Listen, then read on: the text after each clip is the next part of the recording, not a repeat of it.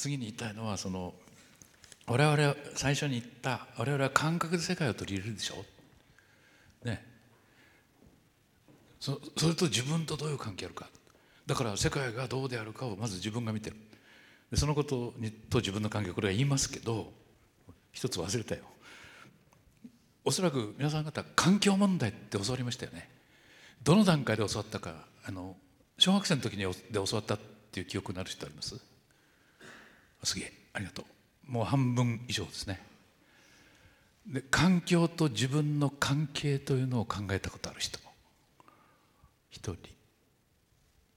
ああだいぶ問題難しくなりました。はいありがとう。環境なんてないと思う人。いませんね。あのへそ曲がりで申し上げますが環境なんかありません。どういう意味か。あの皆さん方の中で田んぼを歩くことでしょ。たまには。見ることありますね。あの田んぼって自分の一部と思ったことのある人あります？どういう意味かっていうとあの田んぼで稲が育って米ができますね。その米を皆さん方食べますよね。食べた米は皆さん方の一部になりますよね。体に。じゃあ田んぼに生えてる稲についてくる実っていうのは皆さん方の一部将来の皆さんの一部じゃないですか。じゃあその稲がどうやって育つかっていうと土の中からいろんなもの取って 日光とあのそうでしょ？炭酸ガスで光合成やって光合成やって。ほらそうやって環境を見ていくと環境どこで切れるんですか？自分と環境は。少なくとも稲が吸い込んでるような無機物だって君らですよねいずれ。だからよく言うでしょ？中世代に恐竜の体作っていた原子の一つは自分の体の中に入ってるかもしれない。そういうことを思ったり聞いたりした人あります？これって現代教育の欠点ですよね。環境教育を小学校からやるけど環境は自分とは違うものだと初めから教えてるんですね。それじゃどこまでが自分ですか？ということを考えるいい質問があるんです。子供の。あの口の中にあると椿は汚くないんだけど外にだ一旦外に出すとどうして汚いんですか？わかりますね？椿外に出して汚いでしょ？それ返事できるかと。なんかこれも返事がないんですね。ねえ。それはまず第一にこういうふうに考えるしかないでしょう。我々は自分っていうものを決めていってしかもそれに感情的に清潔プラスのイメージを与えてる。そうですね。この中で自分が清潔だと思ってる方。あここまで話をすると手が少ないね。事前の調査では7割ぐらいあったんですけど。お面白いでしょ？やっぱり自分に対してはポジティブな感情を持ってるんですよ。それでしかもある範囲を切っていてそこから出たら自分じゃないとみなすんでそうなった途端にポジティブな感情は逆にネガティブになる。もともと自分の一部だったんですけどそれを外に出した。それが水洗トイレの根本でしょ？僕が子供の頃トイレ水洗じゃなかったんです本当に。なもう一番徹底的に変わったのはそこだっていう感じがするんですよ。自分が出したものをずっと置いといて虫が湧くまでまあ無理やり置いといたわけじゃないんですけど見ててそれをずっと毎日見ているとですね自分というものは何だっていうことをある程度考えますでしょ？今お米の話がそうでそうですねあんなものをスーパーに売ってんだよって以上終わりだけどそう思えばそうなんですけどもうちょっと人間なんだからもうちょっと考えてよって考えていくとなんと全部つながっちゃってる世界は。で例えば宇宙もそうですよ。あの宇宙旅行宇宙ロケットに乗ってってね宇宙で宇宙服着て遊泳してるじゃないですか。なんであんなどうしようもない服着なきゃいけないんだ考えてみるとあん中に1気圧で空気が入ってて酸素入ってて温度が適当でないと人間生きていかれないんですよね。じゃああれ何してんのかっていうと我々日常こうやって生きてるこの環境をそのまま切り取って持っていかないと宇宙空間で生きられないわけでしょ。ということは環境と我々は込みじゃないですかどっちみち。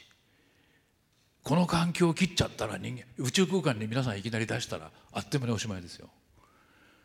ね、そしたら我々は環境であり環境の一部なんですね。でも環境問題は小学校から教えてそれを一つも教えてないっていうことに今気が付くわけです。だから私はあの環境っていうのは人が使うから使うんだけど自分から環境っていうことはありません。自分から環境って言われたら何て言うんだって具体的になっちゃいます。だからだって物って言ったんですけどそうでしょ？自分が触るもの嗅ぐもの見るもの。でそういうところでは環境問題が発生して当たり前だと思いません？例えば。とするとなんと自分ってくだらない話題みたいだけど当たり前じゃないかなものっていい若いもんができてもういい加減に卒業してもいいような話題だっていうのは多分間違いなんですよ。自分じゃあさっき言ったように皆さん方の自分ってどこからできてくるか我々動物ですから世界歩き回るじゃないですか動き回る動き回る時に迷子にならないにはどうするかっていうと感覚で捉えた世界って自分の頭の中になきゃまずいですよね。もう少し抽象的な言い方すると皆さん方それぞれがそれなりの地図を持ってるわけです。だからここへ来るのに例えば市ヶ谷の駅で降りてどうとかこうとかとかですね。半蔵門の駅で降りてどうとかこうとかって一応分かってるじゃないですか。ねそれは頭の中の地図です。私の言ってる。何も具体的なその本屋で売ってる地図とかね。そういうものと限りません。その人なりの地図です。でもっとひでえやつになると友達の車に乗ってけ乗っていさえすれば着くなとかそういう地図もあるでしょうけどとにかくその手の地図をみんな持ってるわけですね。そうすると地図を作ったら次にどうしてもいるものがあるんですよ。街の中で案内図見てて案内図があってそれ見てて案内図の位置が矢印で入ってなかったらその案内図って意味ないでしょ。自分がどこにいるか分かんなかったら案内図の意味がないから動物は当然案内図のこの地図の位置っていう矢印が入ってるじゃない。必ずね。それを持ってなきゃいけない。それが自分でしょ。どうしても必要な自分って。よろしいですね。だから植物は多分いらないんですよそれ。動かないから。植物地図僕ないと思います。そういう意味の。そういうふうに考えると植物事故ないんですよ。だから面白いね。竹なんてね根っこ全部つながってた竹は。一本一本別に出てるから我々は一本ずつ竹だと思ってますけど根っこつながってますよね。一つの竹やぶは。だから植物に事故がないって言うと変な気なんですけどまあじそういう我々が考える事故いらないんですよ。どうしてかって言ったら動き回んねえからまず。で動き回るためにはまず地図があってその中自分がなきゃいけないそうするとですねそれ決めてるんですよ我々。ちゃんと脳みそで。だから自分を決める領域があってそこはちゃんと空間定義といってその世界を脳の中に難しく言うと表彰してる部位があるわけですね。世界はこうなってますよ。皆さん簡単な地図書ける少なくとも自分のうちの近所ぐらい書けますよね。書けるってことは頭に入ってるってことですから。頭に入ってることはそれを保持してる部位があるってことでその部位に自分を決める部位がないと困るでしょ。だからここからここまでは俺と。ね。ないとしょうがないからあっていいんですわ。でそれじゃあそういうものがあってまあ案内板の矢印みたいなものが根本的な私だとするとですね。別なことが分かるんですよ。それってまあ私分かりませんけどね。本当か嘘かは。加谷さんじゃないけど嘘しか申しませんっていう。ほどの自信はないけどそうするとね一体一番最初は何があったんだろう。これ世界の地図と自分っていうものが一緒にできないとどっちも役に立ちませんわ。自分だけあってもそれこそ自己中そのものでおしまいですし意味がないし。一緒にできたとすると面白いなと思うのは臨死体験って知ってる人。知ってますね。あ1割足らず。これも恐る恐る上がります。なんか私に聞かれるといけないと思って遠慮してるんだと思いますけど別に意地の悪いこと聞くつもりはありません。臨死体験の中に幽体離脱っていうのは知ってます、はい、これははっきり手の上がる方が数人ですね。これはですね臨死体験というのは実は死にそうになって外から見ると意識がないという状態です。だけど本人は夢のような意識があるんです。でしかもそれが多少記憶に残るからあの時はこうだったと言えるんです。外から見てる限り意識ないんです。その状態でにあった患者さんが後で言うことの一つに幽体離脱。幽は幽霊の幽です。体は体。それ何かっていうと自分がこうベッドならベッドソファーならソファーに横になっていてそれを私が上から見ているっていう。そうでしょ？で寝ている私の体があってそれを上から見てると思ってるんですから自分が2人いるわけです。下は何か体です。上は何でしょうね。意識ですねおそらく。どうしてそうか。多分それが最初なんでしょうね。だから死にそうになっても最後まで残る。自分ですそれが見ている私と見られている私。ピンとこないかもしれませんけど私はそう考えるようになりました。それでじゃあ皆さんは上から見てる私って持ってる方あやっぱりちょっと手が上がりました。一人。あのね多分全員持ってるんです。だから意識が最低になってもそれは残ってるんです。それを体験するとでも普通は持ってないと思ってるから変な体験で神秘体験になっちゃったとうとう。そうですね。非常に死にそうなっておかしなことが起こるって話になっちゃったんだけどおかしくないと思うんです私は。あのねサッカーを好きな方多いでしょ。どのくらいいますサッカー。好きな人遠慮がちですねこれも。2割。サッカーってゲーム上から見てる私がないとできないと思いません？目の前に見えていることだけを事実と思ってやったらボール時々なくなってますよ。でしょ？選手だって何人見えてます？一人一人の選手がその場で。なんと我々は絶えず上から見てるんですよ。そうでしょ？車の運転が上手で事故を起こさない人って実は自分の周囲にいる車を上から見てます。運転する方ちょっと意識ありません？そういうフロントグラスっていうかウィンドスクリーンから見える範囲とバックミラーに映る範囲だけで運転している人っていうのはおよそ運転の下手な人です。危なくてしょうがない。そういう人の車乗ったら。わかるでしょ？だけどその上から見てる方はあまり意識されないんですよ。なぜかっていうとそれがおそらく非常に古い感覚だからです。の中では。そして実際にこう目で見てると思ってる範囲っていうのは非常に新しいむしろ新しいもの。でその脳みそだから自分というものの範囲を決めている領野は空間定位の領野って言いましたけどそこに私があるの範囲があるんですね。でありがたいことに患者さんっていうのがあって時々壊れるんですよそこが。よろしいでしょ脳みその部分だって分かってますからそこの部分壊れる出血が起こる。そういうことを実際に起こした患者さんいるんですアメリカに。その部分。しかもそれが運のいいことにというか悪いことにというか脳の専門家だったんですよ。若いあの30代の女性なんですけど。そうすると最初に壊れたのが自分っていうものを決めているその空間定の領域何が起こったか。患者さん自分がプロですから発作の最中にそれを必死で覚えておこうとした。まず起こったことは簡単に言うと自分が水になっていく水になった。ね、水になるとどうなります？形がなくなってずっと流れていっちゃうんです。そうですね。水って形持ってませんからすごく素直じゃないですかその。ほいでずっと進んでいっちゃうでしょ？症状が。最後にどうなったかと思います？これは想像したら分かると思うんですが最後に自分と世界が一体化します。だって自分というものを自分で仕切らなければ自分に見えてるものは全部自分でしょ？目の中入ってるんですか？見えてるものは。目の中にあるんだから。考えてるものも自分の中にあるんだからその時に宇宙の果てのブラックホールについて考えたって宇宙の果てのブラックホールは自分ですよ。そうですよね。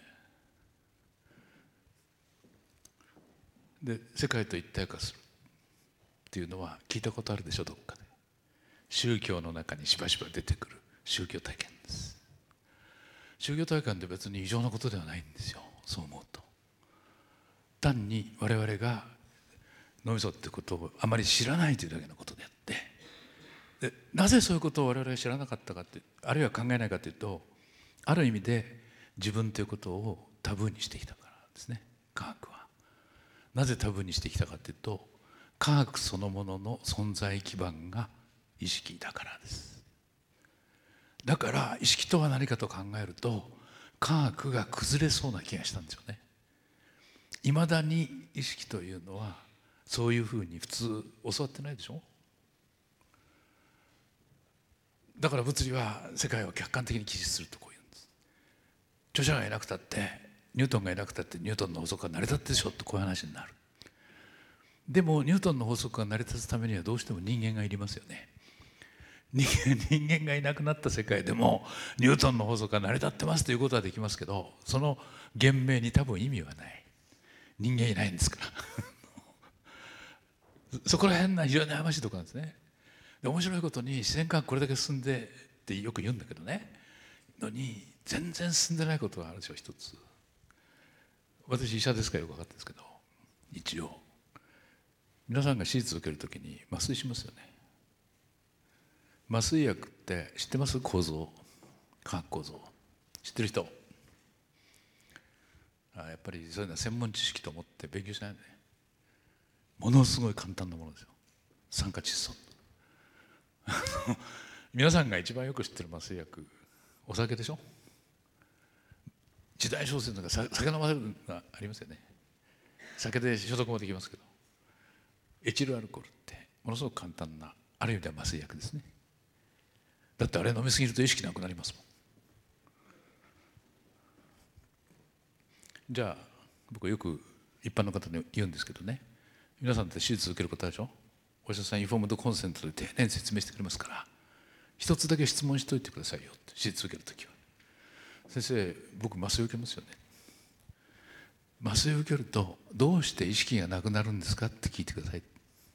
医者に。9割の医者は機嫌が悪くなるはずです。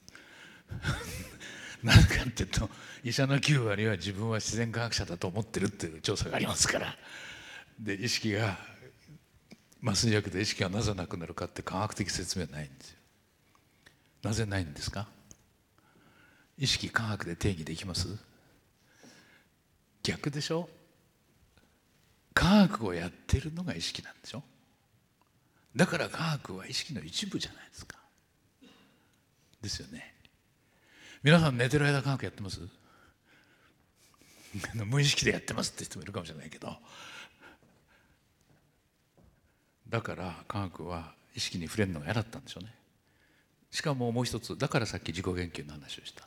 自分で自分のことを言うと危なくなるから。それを触れないようにしとこうなと。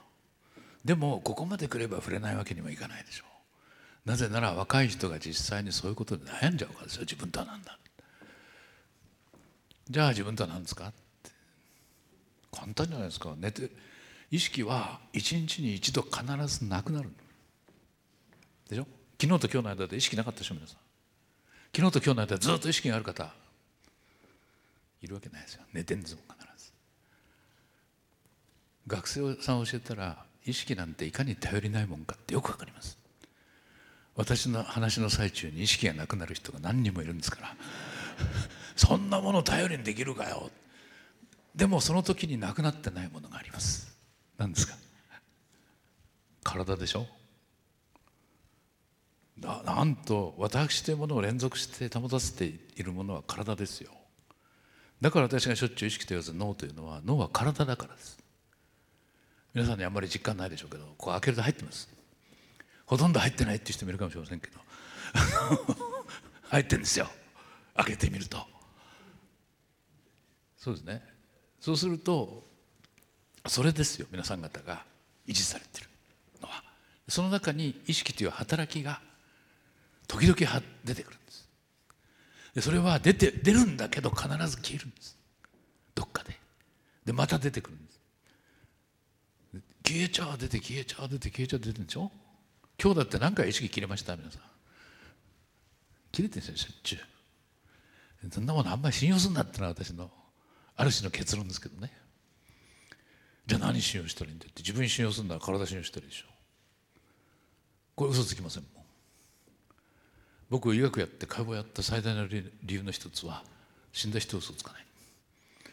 人が嘘つかないといけないです体が嘘つかないんですよ。なぜかっていうと解剖してあれ3ヶ月かかるんですからね。基本的には。いいでしょ？同じ方ですから解剖して家帰って次の日行って見てみると全然変わってないんです。昨日やったとこで終わってるんです。当たり前で夜の間に治ったってないんですよ。これって大学生だった私にはものすごく安心なことでしたね。自分のやった結果結果以上でも以下でもない。このくらい責任が持てる世界はないんです。そうでしょう。自分がいかに下手に介護しても先生来て「お前こんな乱暴にやってなんだ」って怒られても俺がやったんだからしょうがねえなと思えるんです。なぜそんなことを私が思うようになったかもう説明するのも嫌なんですけど簡単なことなんですよ。昭和20年8月15日なんです。終戦なんです。ガラッと世界変わるでしょ？世界が変わってっていうことを小学校2年生で体験するとはて何信用したらいいんだろう。ね世界をこう引いてみるようになります。でも人って何か信じないと生きていけないんですよ。そうでしょ？私は何も信じませんって威張ってる人いますけど威張ってられるということは信じないということを信じてるからなんですよ。だから何か信じなきゃいられないとしたらできるだけ確実なものを信じる。でその段階で私結局動かないものを自分がやったことを信じるっていうふうになったんでしょうね。自分がやったんなら最低わかるでしょ？う自分でやったらと分かりませんよってなこと分かってますよ。理由は意識では分かりませんけど自分のことやったことやったことでしょっていうのは嫌でも分かりますから。そうすると非常に安心なんですよ。それで正しいとかって関西じゃないけど関係ない。こんな当てになることはないなと自分がやってるんですから。そうすると大したことはできないんですよ。自分でやるんだから。ね。戦争で言えば大将のやることじゃない。一平卒がやることですから。でも人間ってその一平卒から始まるんですよね。若い人にはだから自信を持とうとすれば自分でやれよって言うんです。その意味なんですよ。自分でやったことでだからそこに他人が入っちゃうと分かるんですよ。これが私が一生懸命でボランティアでしょ？誰かのために尽くそうと思って一生懸命やる。ね。相手がそうすると何か反応するかもしれないけどその反応が私の思った通りであるかどうか全く分かんないんですよ。そうでしょ？相手はどう反応してもいいんですよ。それが相手を尊重するってことだけど自分のやったことについては間違いないですよね。でもその結果がどうなるか普通分かんないことやっちゃうんですよ。何か言ってみるとか。分かるでしょ？だから僕が患者さんが扱えなかったり分かりますね。患者さんって生きてますから。私が何か言って一生懸命やったら次の日には来ないかも分かんないですよ。怒って。私すぐ怒るようなこと言いますから人が。東大病院にいたからインターンの時東大病院って当時は死ぬために入ってる病院だったんですよ患者さんが。つまり日本で一番まあ難しいっていうか立派な病院とかになってて一番難しい病気の患者さんが来た他のお医者さんが使えないこれはもうダメですっていうのが最後の希望で来てるからそういう患者さんが入院してれば基本的にそれ死ぬための病院じゃないですか。ホスピスみたいなもんですわ。でそれを治療してたからそれでたまに治る患者がいるところが。よくしたもんで。すると嬉しいでしょ？うそういう患者さんも医者も。患者さんが挨拶に来ておかげさまでって偉い先生にね挨拶して向いてましたから。で私は脇でどう思ってたか。あんたねこの病気は治ったけどいずれ別な病気でどうせ死ぬよと思ってました。これ言えません。だからいや物を信じるっていうのは結構難しいことですよでこの話を続けていけばもういくらでもできるんですけど五感を信じるっていうことと体を信じるっていうことと物を信じるっていうこと全部つながってでしょ？だからあんまりこんなとこいない方がいいんですよ。あんなとこっていけないけど。これ私人工環境って言うんです。ね。天気変わらないですこの中。温度変わらない。光変わらない。そうすると皆さん安心していられる。安心して同じとこにいると体は怠ける。わかるね。ずっと外に出てりゃどんどん温度変わってくから。これを脱いだり着たりしなきゃいけない。それでなんでこんな話をしてたかっていうとそうそう今10年後についてっていう あの最後のあれが来ちゃったんですけどそのそれを覚えてくださったら10年後って何の心配もないですよ。私心配してませんもん。人間って動物でよくできていて必要なものは必ず自分で探すんです。自分で探さなかったらどうなんですかっていなくなるだけですわ。そうでしょ？でそれをその能力が高いのは私じゃなくて皆さんに決まってるんですよ。必要なことをやるように若い人はできてるんですよ。柔軟性持ってるんです。それだけのことでしょ？だから体力なんです若いうちは。体力がないといろんなことができなくなっちゃいます。皆さんと私と体力比べたらもう運転の差です実はそれは安心していいと思います。そんなふうにあの言う人はあんまりないと思いますけど。ですからここにね質問に用意したんですけど10年後に皆さん自分がどんなふうに変わってるかということがあの分かってるか分かってないかなんですけどあの今と変わらないと思ってる人。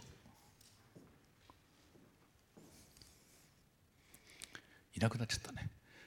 事前調査4分の1ですけど。ね。いないありえないそんなこと。それで想像できないっていうのが本音である。人。10年後の自分なんて分かりませんよって。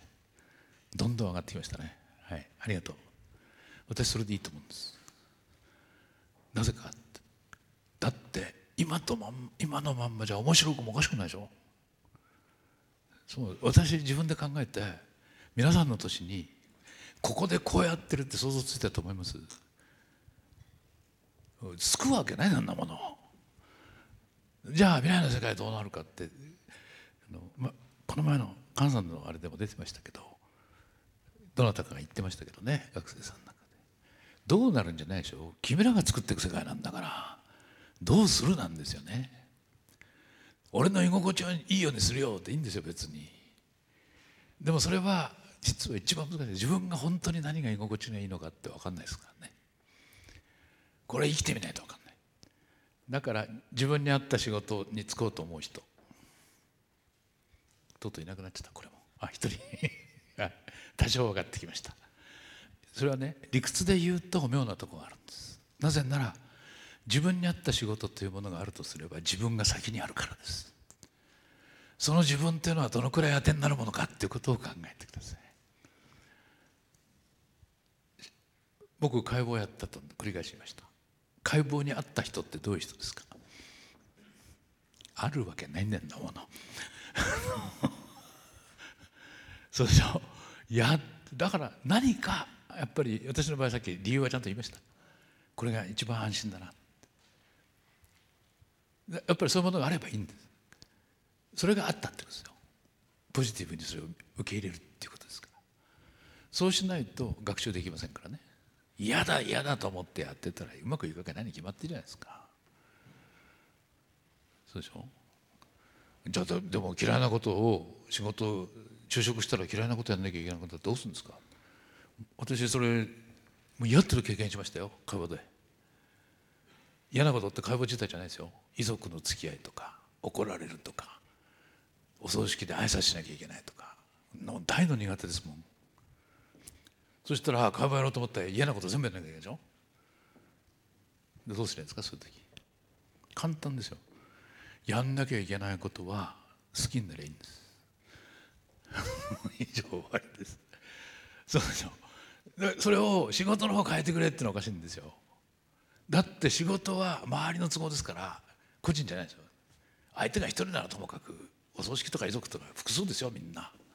それを俺はやりたくねえからお前の方変えてくれって葬式のやり方変えてくれって言わないとすれば自分を変えるんですよ。考えてください。相手だって人間でしょ。人間平等でしょ。相手の意見変えさせるっていうことは自分の意見を変えるっていうことと五分五分じゃないですか。一人だ。一人で。10人だったら10人の意見変えさせるってことは自分の10倍じゃないですか。手数手数が。じゃあ自分変えたら自分なくなっちゃうんです。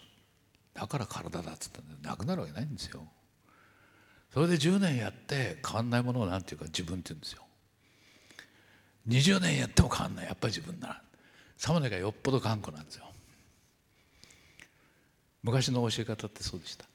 だから日本の伝統的な芸能は10年先生の真似をしろってただひたすら言うんです。そうでしょ？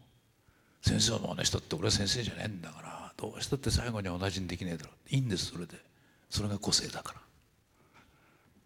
先生の個性か弟子の個性か分かりませんけどともかく一致できれんそこは。いいじゃないですか。違うんだ顔見りゃ分かります違うことは。